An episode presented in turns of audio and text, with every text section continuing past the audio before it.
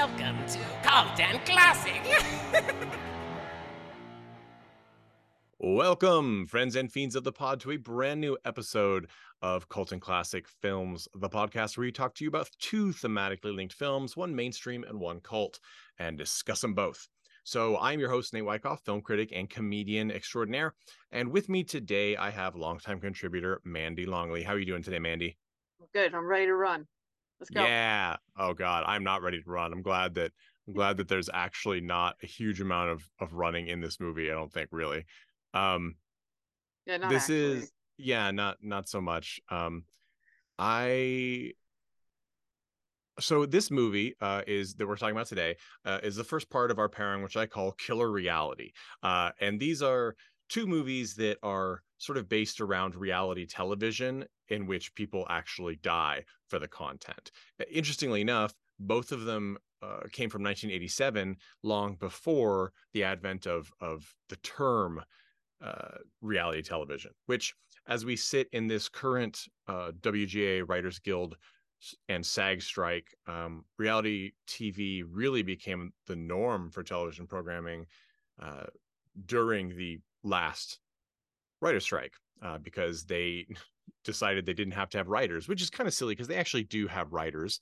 Uh, for those who don't know, on reality TV shows, uh, they don't call them writers because then they would have to pay union fees. So what they do is they call them story producers, uh, and that's how they tend to get around that. Um, they also don't make a huge amount of money for the most part, but this these movies really predate reality television, yet are so on the ball in in many ways. Uh, the first one is our mainstream film, and it is The Running Man from 1987 with Arnold Schwarzenegger, former governor of California, and at the time of the filming of this movie, not yet governor of California. So, The Running Man is, uh, I think, it's the kind of movie where if you haven't heard of it, if you say the name, your dad will probably go, "Oh yeah, yeah, yeah I remember that." Um, it's one of those. Like it's a very much a a TNT like USA afternoon evening movie. Um, it is got a crazy interesting cast of character actors, former game show hosts, Schwarzenegger, of course, uh, and it's got some some really interesting cameo character casting as well. It is actually based off of a novel by Stephen King. Interestingly enough, uh, Rob Cohen, who produced it, uh, when he bought the rights to it, uh, it was still not known that Stephen King's pseudonym was Richard Bachman, who wrote the the uh, the original novel for this. So he didn't know it was Stephen King, and uh, no one did except for his, his publishers. And uh, yeah, still still today we can kind of see the stamp of Stephen King on the book and uh, but Richard Bachman was his pseudonym for novels that didn't quite fit his more his more traditionally developed Stephen King horror role. Now we get the books as they come under his his uh, you know given name, but at the time that this was made, Richard Bachman was where things like um, the regulators and desperation uh, and I, I believe the longest walk uh, was also under Richard Bachman. So it kind of a different feel. He he separated his two styles into two different ways. And this, as we said, is a Richard Bachman piece. So the idea here is that there is a future where see if you can believe this, where corporations rule the government, food and supplies are scarce and people are frustrated, but those in power hold them in check by trying to entertain them with crass, crude, and vulgar television entertainment. Uh, the most famous of these being The Running Man, which takes uh, supposed criminals, throws them into like a, a, giant death labyrinth, and sends in what they call stalkers, which are uh, uh sort of comic booky killers with each has a gimmick, uh, and and sends them in after them. And the theory being that if the person survives, we don't really know how they would survive because we we're not given a time limit or anything. It's not like we're told if they live to the morning, then they make it. But if they survive, they supposedly get to live free on uh, in a tropical paradise. And uh, again, spoiler alert, I'm going to say, as always, this podcast, we do discuss the movie and their plots in detail. So if you want to watch this movie and you think that we'll spoil it, one, I don't believe we spoil things. I don't think spoilers actually spoil it if it's an interesting movie, but we do tell you what happens. So you can pause it, come back when you watch the movie. The movie is available for streaming on Showtime, so if you have Showtime, uh, or if you if you pay for Showtime added to like Paramount Plus or Hulu, whatever, you can check this out. And while you do it, check out Yellow Jackets. It's a great show. So, The Running Man from 1987. This movie originally was supposed to come out uh, the same time as Predator. Uh, of course, starring Schwarzenegger as well. So they bumped it a month so it wouldn't compete.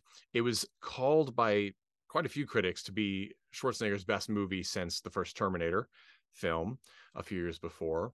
Interesting then that this movie is kind of forgotten in the the larger budget Schwarzenegger movie. I mean, we think of Terminator, we think of maybe even Total Recall, um, Commando. We don't necessarily think of The Running Man, uh, which is kind of a shame because I'd forgotten until I watched this how much I kind of like this movie.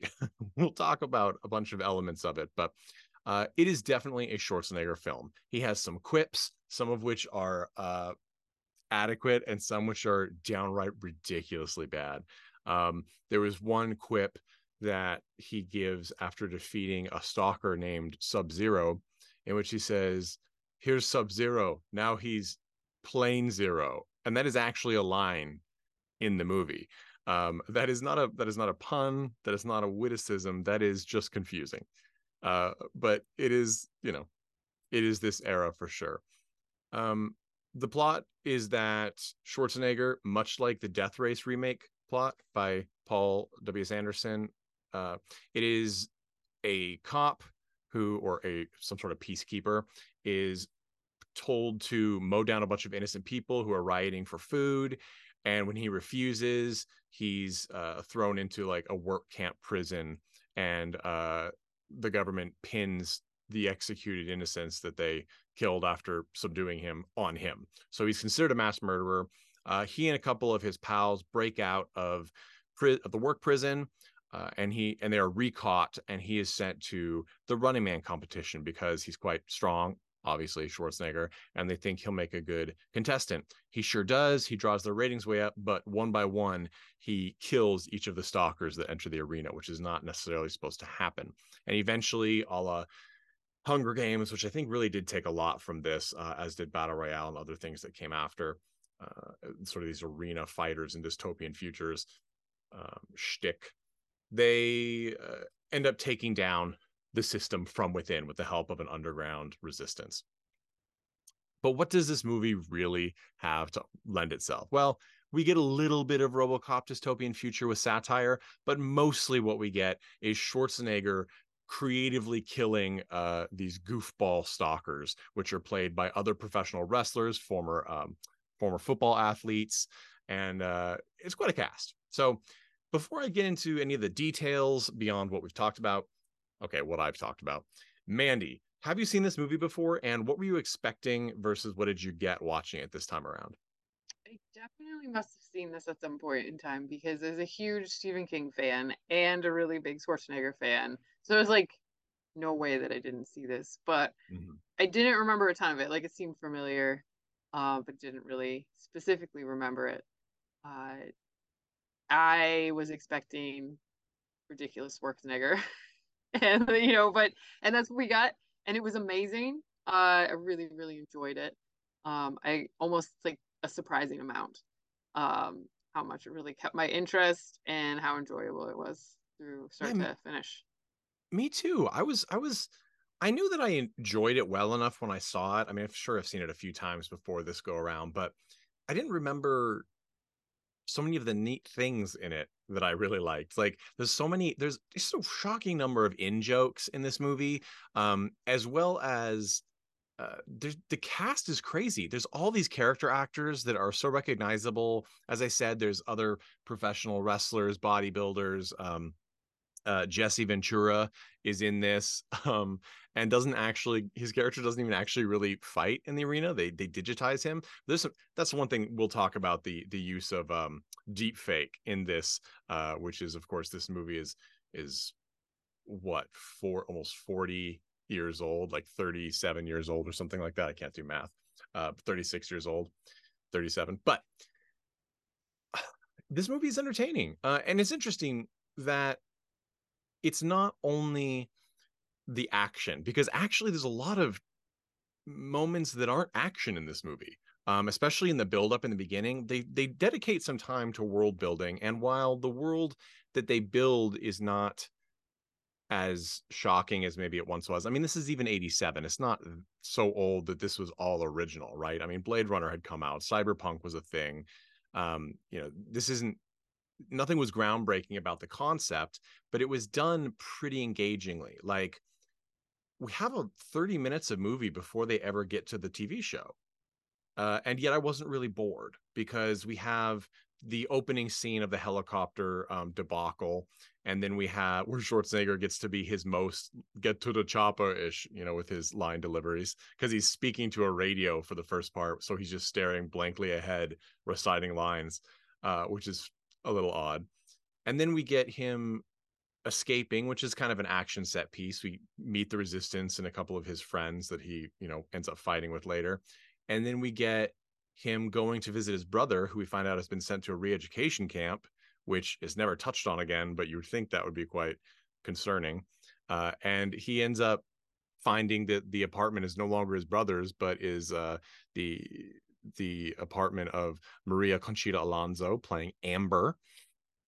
And then we get a bit where he sort of doesn't even try. I kind of like that he doesn't try and convince her that he's innocent. He just says, "Well, I am." So uh, I'm going to use you as sort of my passage to Hawaii. And they do this little scam to get through like security checkpoint with only one, whatever pass, passport, whatever it's supposed to be. This little barcode. Um, but ultimately, she rats on him and he gets thrown into the games. Then she gets thrown into the games when she realizes that they have been lying about him and she steals the footage that proves it. Uh, the whole thing comes to comes to like a head when the resistance gets a hold of that footage and they're broadcast over TV, which causes the audience, who's already sort of in favor of of Schwarzenegger at that time, turn them against it.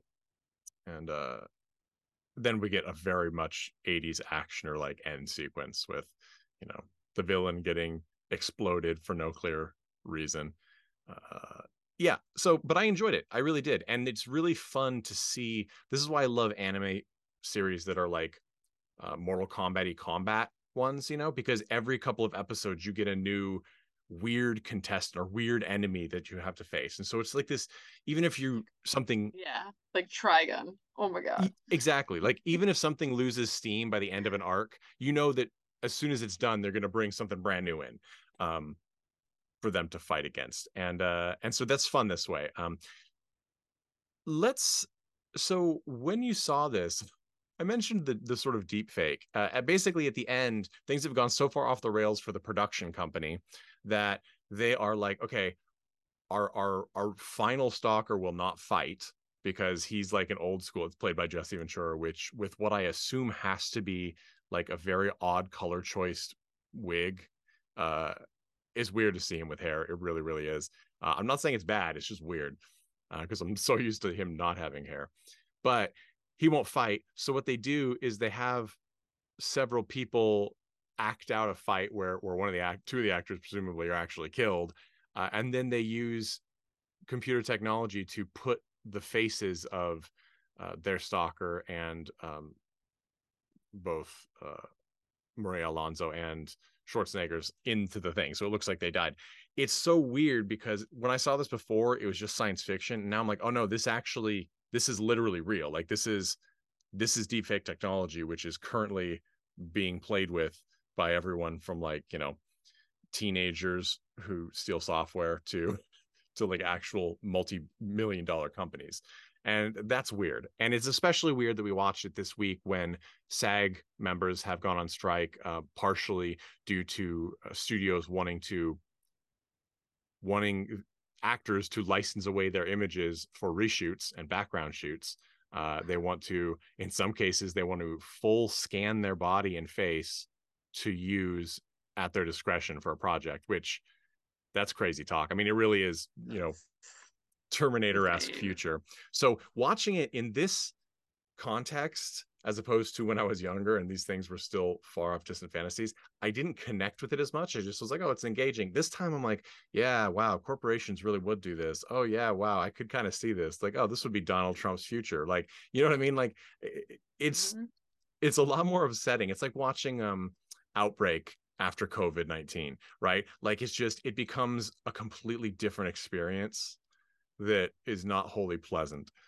Um, but the running man right? We have a lot of uh a lot of implied running. We don't see a huge amount of running but we do see a lot of people darting into frame to turn around and deliver lines and stuff. Uh, let's let's talk about the villains because the the stalkers are pretty fun. They're pretty amazing.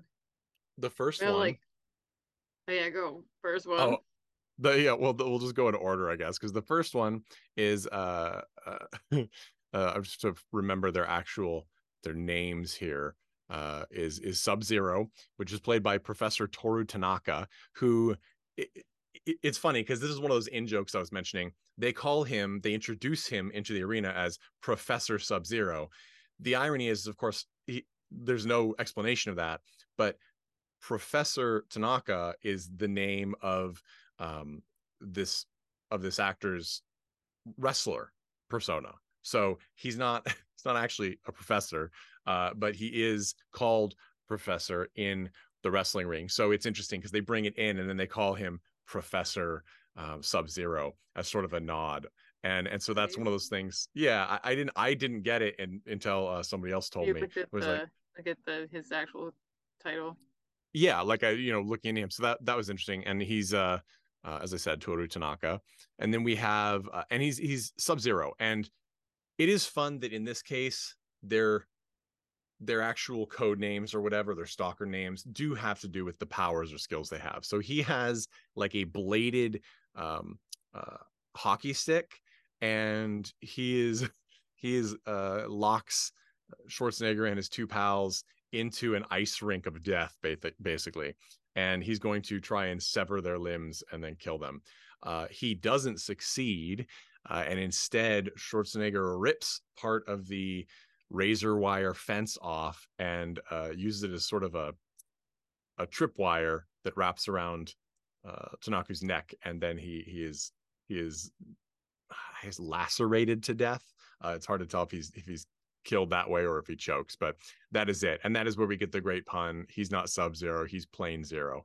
Again, they could have tried harder on that line uh yeah so he's fun we get him first and then we get uh, a double a double whammy we get buzzsaw and dynamo right and buzzsaw is played by gus rethwisch and buzzsaw is what you may imagine he has a a like a really sharp chainsaw right um, and the the actor Gus Reichwith is Rethwisch, excuse me, uh, is a is a big guy, very much wrestler vibes, and he's been in a lot of movies. Scorpion King, uh, he was in Twins in 1988 with Schwarzenegger as well. So we have him on a motorcycle swinging his little his little chainsaw of doom around, and then we have Dynamo, who is fascinating character, uh, played by Erland van Lidth. It's his last role. Uh, he passed away, I think, two weeks or so before this film actually released. Um, but he plays Dynamo, the operatic singing Christmas light man, kind of, right? Like he has a bunch of LED lights all over his costume, very Tron esque. And um, his introduction onto the onto the arena is he he sings. I don't know if it's an aria or what it is. I'm not super musically inclined, uh, but he he sings quite well, and he the actual actor was classically trained um, operatic singer, so it was kind of a fun little nod, you know that that little bit when oh producers and directors realize that there's an extra skill this this cast member has and so they use it. Uh, he shoots electric beams out of his arms uh, sort of a la shocker in in uh, Spider-Man comics, not the movies because Shocker did not last long in the movies. But those two uh, are, are Dynamo is is survives the encounter. There's very much a a Caligula. Um, you know, Schwarzenegger has him on the ground, and everybody's like, "Kill him, kill him," and he refuses to. Which, of course, makes the crowd angrier and uh, frustrates the producers who think they're finally getting a big show moment. So, how is oh, and we get Buzzsaw's death, right? Buzzsaw is uh is overpowered by Schwarzenegger, and Schwarzenegger uses his the the chainsaw to vivisect him, I guess you would say, up between the legs. Uh, and it is a gruesome moment. Uh, we don't get there is there's blood. We don't get a lot of gore. Uh, we just see, which is fine. I think that the shots are actually effective enough. Um, you know, the blood spattering on the face kind of thing. Uh, I'm sure that they certainly could have gone farther had they wanted to. And my guess is Schwarzenegger probably wanted them to because this is still at the time when he was really competing with Stallone and some other um, action now action legends to to have the most like body count films kind of thing so buzzsaw is killed dynamo is uh is is depowered and then left to to essentially cry and whine like a, a, a spoiled child then we get fireball who is interesting in several reasons he's played by jim brown former football player uh all, i think top running yards, something along those lines. Again, this is like me talking sports ball. It's, it's I'm not expert on it, but uh, he is uh, he's he's done quite a few movies, and he was uh, started as an NFL legend. So he plays Fireball, who is got this great, ridiculous sort of white streaked hair uh, a la something that you would have a design you probably would have seen um, by by Bruce Timm in Batman the Animated Series and he flies around with a little jetpack and uses a flamethrower. Well, as one would expect for a villain that uses a flamethrower, the gas can is uh, disconnected and he goes kaboom. And uh, womp womp. We have one uh, stalker left who is is Captain Freedom, I think is his name, and he's played by Jesse Ventura and he's the one that refuses to actually fight. It's interesting that we don't even see him in his costume. We see it in a part of his costume, which is this really gaudy, shiny robot kind of thing.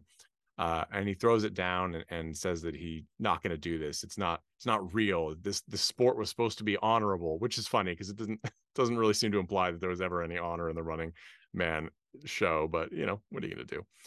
Uh, yeah, and Captain Freedom. So he survives. He never shows up.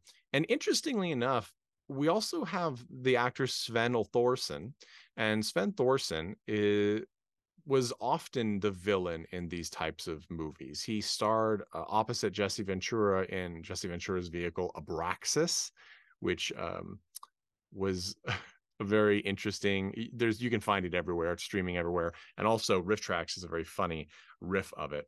Um, but it's it's kind of a you know Schwarzenegger esque as spaceman comes to Earth, falls in love with Earth people kind of thing. Like that's the whole the space cop.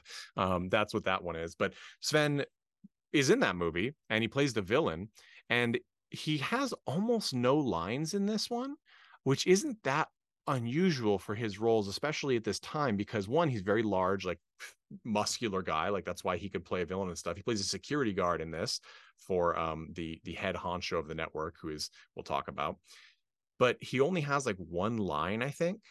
Uh, and part of it is is he has a very strong accent, and I don't know how I don't know what his delivery was like and if they perhaps intended for more or something else. Um, but it works. He doesn't have to talk. When he delivers his one line, it's essentially uh, a, a, clever fu to the producer, so he can, you know, let the producer get get his ass handed to him by Schwarzenegger at the end. Uh, but he's in this. He does not have an action scene, which was startling to me because uh, of his his his career and physique. Um, but we also get uh, some really interesting cameos. Um, those are all to me sort of, I don't consider them cameos because they actually play a role that is substantial in the movie, uh, even if they, you know, get killed off somewhat quickly. Uh, the people that are cameos to me are the musicians. We have Dweezil Zappa, who is a son of Frank Zappa, the famed oddball musician. And we also have Mick Fleetwood from Fleetwood and Mac. And they play, Mick plays um, a character named Mick. And as another in joke, there's so many in this that I'm curious to see what people thought of at the time, if they even caught it. Uh, he, at the beginning, when he first sees the sprung out of jail Schwarzenegger character, he says, uh, "You locked up all my friends and burnt all my music," which is the implication is that he makes music in this world, which is of course what he does outside of the world, uh, in the in our real life. So that was an interesting twist. And then we also have um, uh, Dweezil giving the line, um, "Don't touch that dial," which is from a, a famed song of his father's. So these little in jokes are all the hell over the place, as well as we have the, of course, classic in joke of Schwarzenegger saying, I'll be back, which originally was filmed as uh, apparently as like, um, I'm coming back. But then when Terminator became so iconic, uh, he he was changed to I will be back. I'll be back. So all sorts of people in this. I haven't touched on my favorite role in this movie. My favorite, favorite role in this whole movie is without a doubt the villain. The villain is pretty great. Uh, and he's also very recognizable because he is a real or was a real life game show host, right? Um, why my brain is melting here because they don't list him in the credits uh, for quite a while, but um, Richard Dawson, excuse me. So Richard Dawson plays uh, the the villain, uh, the one who is running the show, and it's interesting because he, of course, did run a show, right? He ran Family Feud, and there there has been lots of talk. You can there's books on this on Family Feud, and uh, apparently he was quite he could be quite caustic. Uh, he also was an actor first. He he was in Hogan's Heroes. Uh, he was uh, all sorts of things. He hosted so so many things beyond Family Feud too. He also was occasionally a panelist on the Match Game. Uh, he was he, he was in Mama's Family for an episode, uh, which I will always remember because I love Mama's Family. But he plays himself in this movie really uh he plays a game show host who uh, I mean, we don't know if he's crooked in the real world, but he plays a game show host that has this schmarmy shtick where he knows how to work the audience and he knows how to sell the product of the show. And uh, he gets to just ham it up.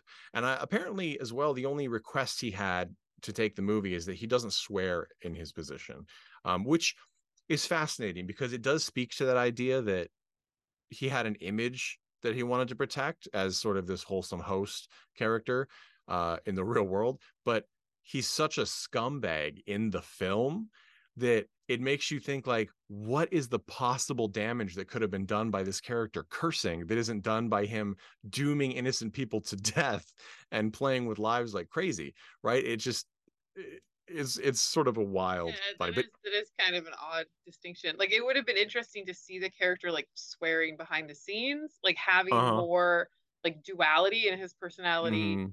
as it was written for the character. Because like I what I enjoyed the most about the whole movie was like the audience members. Like these oh, little old yes. ladies and like these meek like middle-aged dudes and like they're picking their favorite stalkers to like send out into the arena and it's just wild that like it's just like a regular game show kind of audience or even like more exaggerated with like mm-hmm. there's so many just like little old ladies in this yeah. audience uh that are just like bloodthirsty like into the whole like idea of all these people being killed in this this live performance. Is, yeah, but it's like it'd be interesting because he's working with these little ladies, and then behind the scenes, like have him be even more despicable and like using stronger language. Yeah, because um, he's sort of not. I mean, he's uh, he is the same character on stage as off stage, right? Mm-hmm. He's just more down to earth when he's off stage. Um, yeah. Whereas I agree, there could have been an interesting interesting twist if he had more of a as you said a duality. Um we also th- there's quite a few people sort of in his production that are are noticeable or notable rather. Uh we have um uh, of course Richard Dawson himself. And we also have Kurt Fuller who plays Tony, uh, which is like his I don't know what exactly his his position in the company would be, but he's a some sort of production assistant and uh, we have of course, as we mentioned, Sven Ole Thorsen, uh, who plays the security guard, which has the line where he's like, "Do Lawson's character is yelling at his uh, uh, Dawson's yelling at Sven's character, and he says, "Do steroids make you deaf?" And then, of course, it leads to to Sven's last line when he comes out and uh, Killian, which is Richard Dawson's character, thinks that he's saved from the approaching Schwarzenegger, and he's like, uh, "What do you?" Basically, he asks him a question like, "What do you?" Uh, you know, like, let take care of him. What are you doing? And he goes, I have to go get some steroids. And he walks away, something like that. it's just a goofy, goofy moment. Um, we have his two uh, Schwarzenegger's two friends, which we haven't really talked about. Uh, that that of course meet their end, uh, but uh, pretty. I would say pretty they they hold their own, and they are both character actors. Marvin McIntyre, uh, he was in Short Circuit, Back to the Future Part Three, lots of of '80s, early '90s stuff.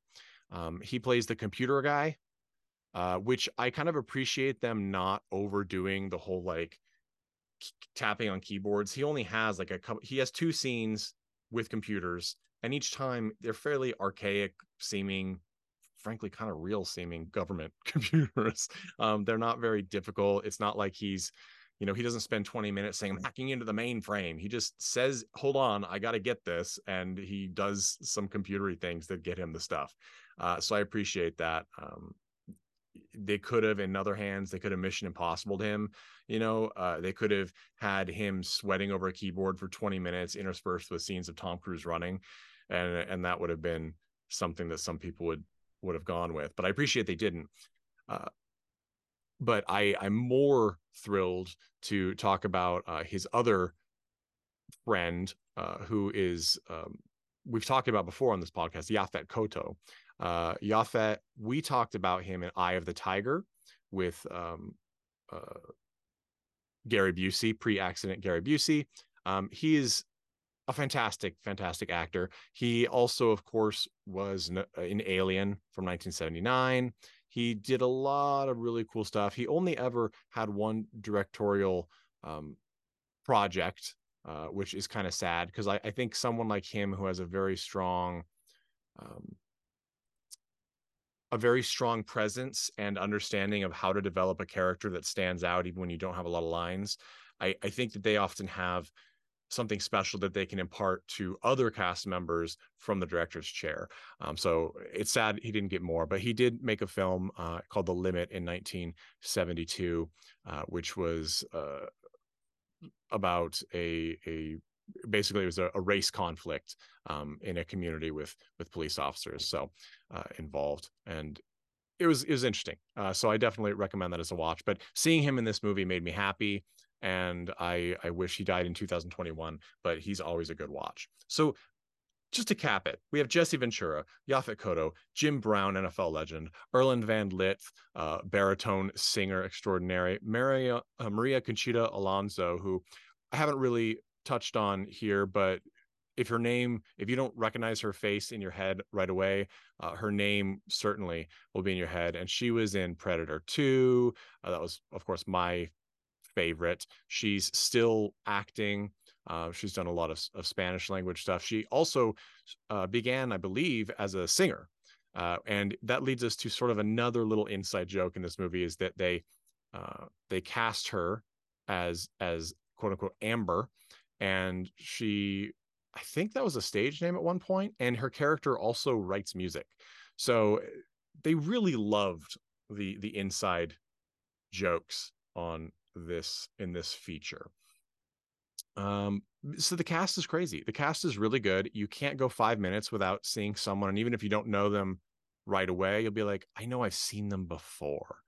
Um, and even just background, there are background characters, as you said, Mandy. They they have a lot of audience shots, and you can even spot some some fairly known character actors in those audience shots. Uh, but you mentioned something that I really love too, which is when you when they have these segments where um, Dawson is talking to audience members, he he has them pick the next stalker to come out, and then as the stalker battles, he gives them like prizes upon prizes, and it's that old classic like game show, you know this and this and you're going home with the home version uh, of the running man you know the board game and i i totally want the board game. I'm sure that you can make a kick-ass running man board game uh so y'all get to it the characters that they have come up the actors that they have really are as you mentioned normal not particularly attractive not engaging very derpy regular people uh almost to an extreme right there's no normal people they're all the midwestern it reminds me of when we talk when we watched um barb and star go to vista del mar where yes. in the beginning they're yeah yep. barb and star talking to their group of friends and they're just mm-hmm. Really just conservative midwestern ladies uh and fortune feimster and uh and that's the sort of vibe they get mm-hmm. and we get that with these great audience shots where we see people happy and then horrified when uh, uh, one of these stalkers is killed, which is so funny, right? Because it's showing us this extreme, this extreme uh, yeah. moral deficiency. You know, uh, the quote unquote running men, the the characters that are, are trying to survive, are being would be theoretically butchered, and that's okay. But when one of the the executioners is killed, that's a solemn moment. Uh, mm-hmm. But we get we get a very Rocky Four element where uh, Schwarzenegger's character has been defeating these these stalkers to the point where one the the little the littlest oldest of the little old ladies that uh, our MC of the show talks to uh, to to pick who's going to make the next kill. She picks Schwarzenegger. And he's like, you can't do that. Like, and she's like, I can pick who the hell I want. I think she thinks she's yeah, like, I can pick who the fuck I want. Um, yeah and and it's a it was a great moment because it was a really good way of of giving us that like oh the tide has turned like already people which frankly that yeah. that happens right like i mean we see how many times have we seen the sort of the villain of a a, a high profile trial becomes some sort of cult hero um and sometimes like in this movie it's deserved right because he's been framed but you know, in the real world, we I'm not sure how I feel about putting a, a mass bomber on the cover of Rolling Stone. I don't know. Uh, it's but it's a question, but it does happen. These things happen. Uh, but it's definitely a Rocky Four moment, you know, where all of a sudden everyone in in uh, the Soviet Union is is chanting Rocky's name instead of uh, Dragos. But something that struck me as interesting about this movie there is a lot of background in this movie. They went through a ton of directors. Um, they also had a lot of people who were interested in playing the lead other than schwarzenegger. Uh, christopher reeves re- was reportedly interested. Wow. uh, yeah it could have been a very yeah it could have been a very different film. Uh, don johnson um, was was interested at the time and uh, i believe so paul michael glaser uh, directed this film, and one may remember him as Starsky from the original Starsky and Hutch. Uh, he directed this movie, and he he'd done TV uh, before this as well, a lot of TV. He, I think his biggest, at least for our generation, biggest film is he directed Kazam with Shaquille O'Neal. Uh, but this movie, Schwarzenegger didn't apparently want uh, Glaser to direct because he said Glaser knows TV. Glaser will direct it like a TV show. Uh, and I don't know that he's wrong, but I kind of think it might have benefited it uh, because, which is probably why uh, Rob Cohen chose him uh, after after you know after several people quit or left due to differences in in direction, because it is about a TV show and so we get these TV show elements like what we were just talking about, where um, Dawson talks to people in the audience, and we have pans of the audience, and we have uh, little like words from our sponsors brought in through uh, uh, voiceovers. And so I kind of liked that feel, that sort of one dimensional, or not one dimensional, but two dimensional feel that you get on TV. You know, things have to be filmed quick. Um, there's not a lot of not a lot necessarily of pre-work done for a director. Sometimes you'll get hired and then the next week you're you're shooting the the feature or whatever you or the TV show that you're shooting. So I think the combination of Glaser's experience with a quick turnaround uh, and the fact that he had a TV background and this was sort of a a the set was a TV show essentially. I think those were probably the key deciding factors in giving him this movie and I don't think it was terrible. Uh, I actually kind of enjoyed it. In fact, as much as I love Predator, watching it again, and that's okay. You can send me your hate mail info at cultandclassicfilms.com. I think the directing and the script itself were subpar. Um, the amazing thing about the Predator was Stan Winston's Predator. I mean, it, is, stands to this day as the best, most amazing, most organically real feeling alien creature in cinema history. Uh, it truly is amazing, and and the fact that they can emote so much with the application on because of the eyes and the mouth movement, just untouchable. It is truly untouchable. Uh, you could not do better ever, no matter what. No amount of CGI could ever improve it. It just can't be done. That's what makes that movie a classic. This movie did not have that benefit, even though there are some great set designs, good effects, etc. It doesn't have the memory, uh, the memorable monster. That's a lot of babbling about ancillary topics, but overall, The Running Man was pretty cool. Uh, I think that's a good way to say it. I'm not even going to say it was necessarily good or bad. It's just kind of a cool movie. I liked what I saw. I wanted to see what they would throw at us next. And I cannot wrap up our podcast without talking about the dancers. Uh, there are, much like you get like, on so like the cheerleaders of the yes, they, yeah. they to open the show and on the intermissions and the commercial breaks, they have a troop of, I don't know, 20 to 30 um, women in very 80s uh, jazzercise uh, aerobic gear who do choreographed dance. And normally, when my wife and I are watching these things, uh, Corinne and I will will one of us will say, and that's when the choreographer died, because that is of course a famous callback to uh, Rocky Horror Show when when sort of the choreography falls apart. Um, and I was tempted to say it, but it's not true. The choreography is actually really on point, and I was stunned to see so many women on stage that were actually all clearly dancers. They're not mm-hmm. people who can move uh, okay or people who are just really beautiful. They're dancers. They are dancing. Uh, and there's actually quite a few of them were Lakers girls. Um, and the reason for that is because of who choreographed the dance scenes, which was none other than Paula Abdul.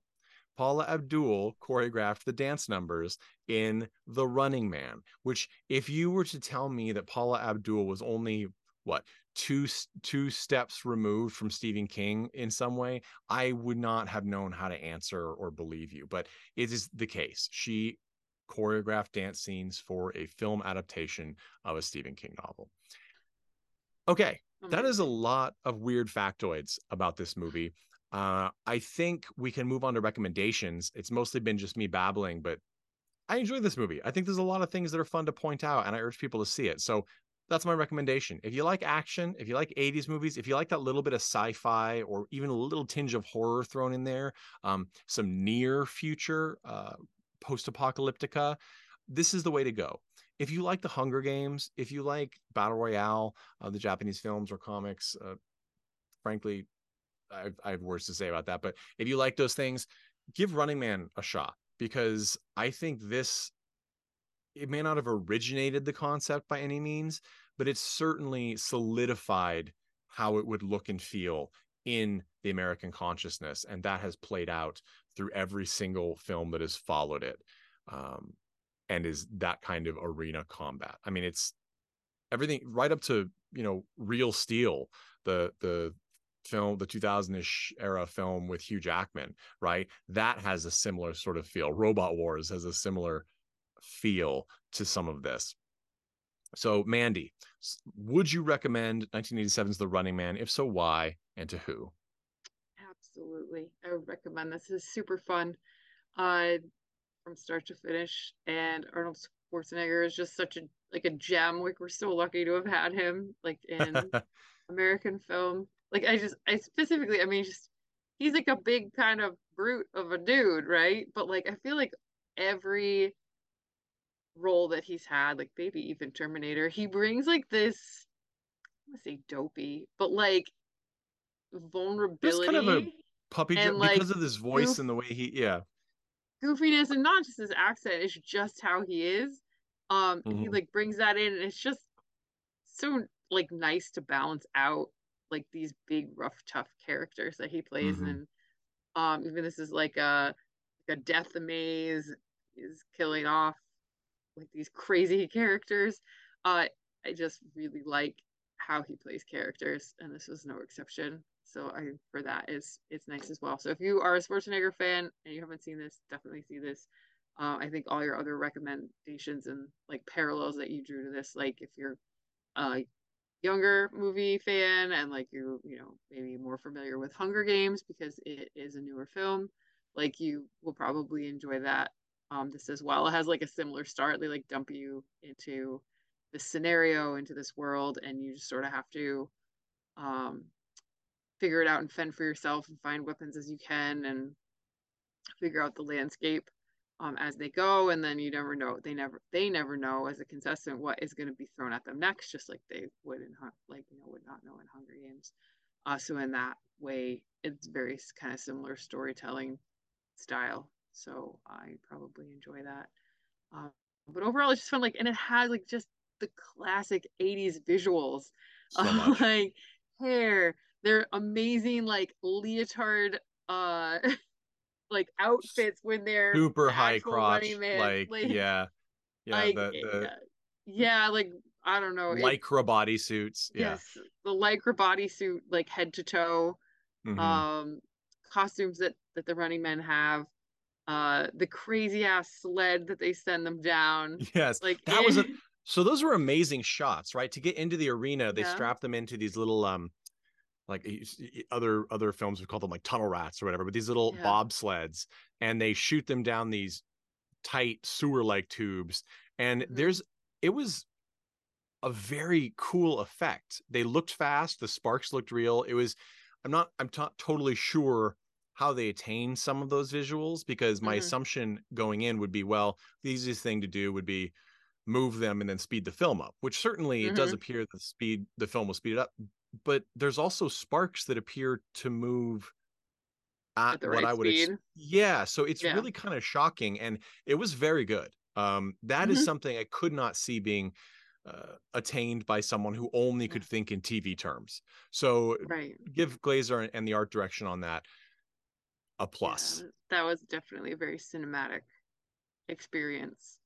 Uh, also in this, they wonderful practical effects. I mean, I particularly love um, watching older films for this podcast because we go back to times where they didn't have access to CGI and they were, you know, maybe they were doing models or something like that. But like Mhm. so much of what was being done was animatronics or just practical effects, squibs, Mhm. that kind of thing. And like, it just has such a more like visceral sort of impact on you than something that's very clearly created by a computer um, or an artist. Uh, it, I don't know. So I appreciate it for that as well. So if you like practical effects and like extreme costuming, like this would be one that you would enjoy also. Very much so. And the costumes have Adidas logos on them. If you look careful, you can catch them. Uh, I I agree completely. And just to throw it back to like of a certain era, there are matte paintings in this, right? Like the the uh the the buildings they use to look futuristic for the production and for the arena, they're real places.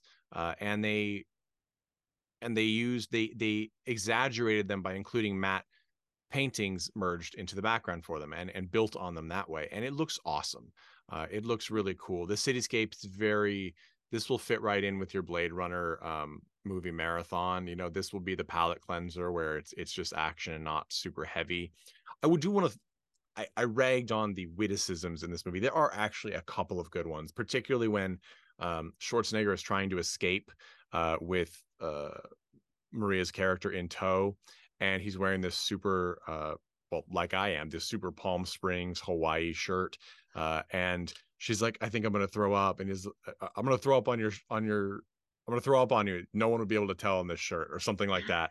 Um and then at the and then when she's in the arena with him like an hour later she's like i wish that we'd just gone to hawaii. And he's like uh i had the perfect shirt but you ruined it. Like it's just you know the callback was unexpected. So there are some good moments in there uh, from the humor, but there are also, you know, the the the plane zero and the uh at one point i think he's like have a nice fall or something as ridiculously cliche as that when he throws a guy over a railing in the beginning.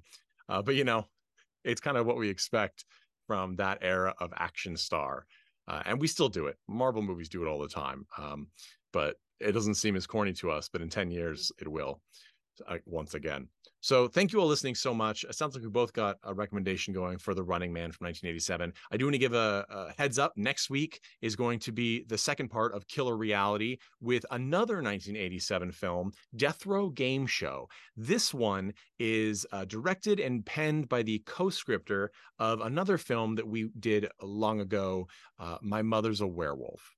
Uh, which we had a lot to say about and was super fun uh, with the a venerable cast of delightful people. And I'm really excited to see this one.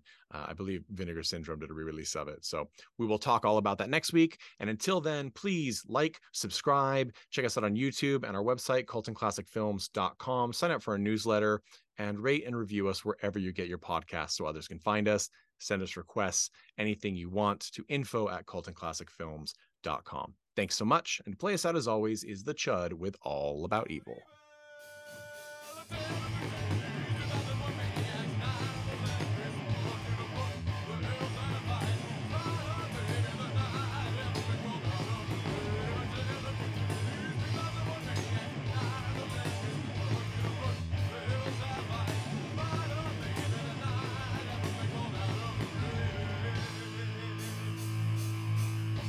Hey everyone, thanks for listening to Cult and Classic Podcast. This podcast is important to me, but what's more important are the rights, privileges, and freedom from violence of everyone in this country and in this world. And that means supporting Black Lives Matter. If you'd like to make a donation, please go ahead and visit cultandclassicpodcast.com where we have a list of places you can donate and help out.